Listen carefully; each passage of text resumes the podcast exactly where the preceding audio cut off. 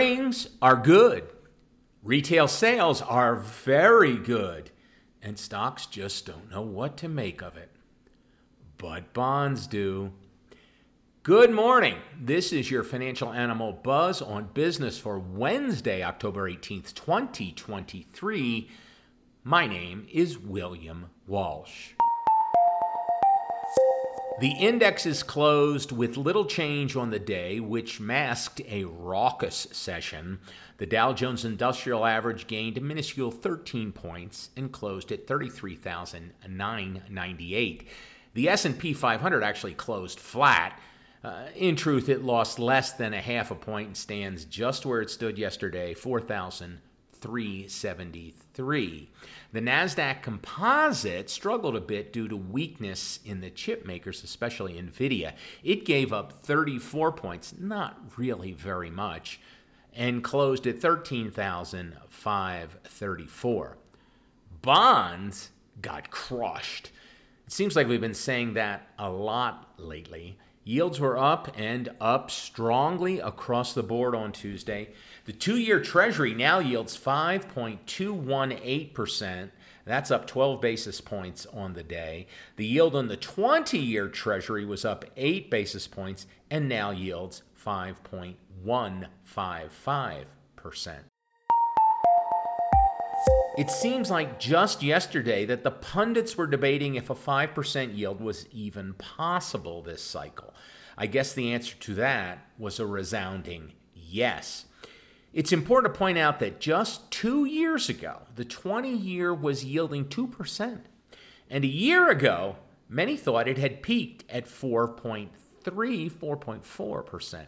I'm looking at the chart of the 20 year as I write this, and it does not look like the yield on the 20 year Treasury, the price the government has to pay to borrow, will be coming down anytime soon. Higher for longer seems to be a truthful mantra, at least here at the Buzz on Business.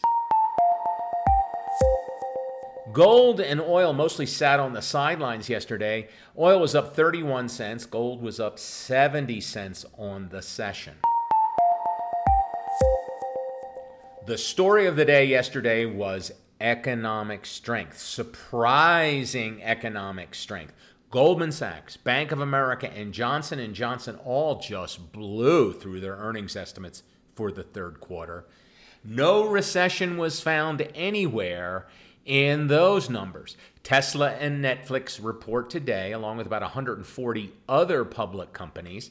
You know, many observers were concerned about corporate profits this quarter. There have been layoffs and strikes, the restarting of student loan payments, to say nothing of higher interest rates. So those worries were not unfounded.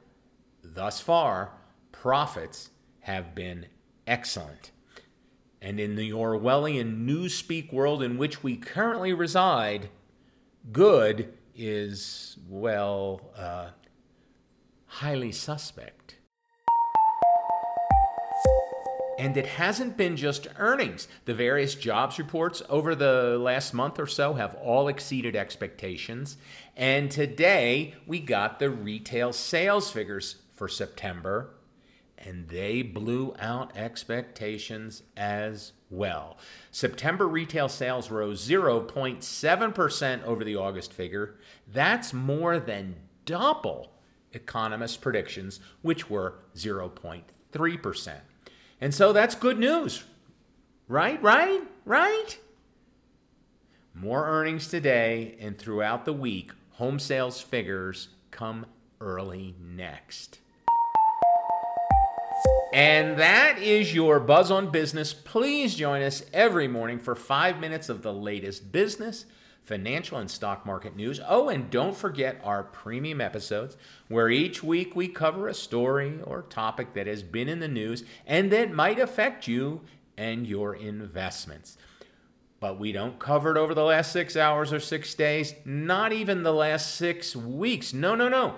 We covered over the last 60 or 100 years. So you can put the news in context, be better informed, and make better decisions. This week, we're taking a look at inflation. You will not want to miss it. It's just for our premium subscribers, however. A premium subscription is a minuscule $2.99 a month for those four extra episodes. There's a link in the episode description where you can find out more. We hope you'll join us. For financialanimal.com, I am William Walsh.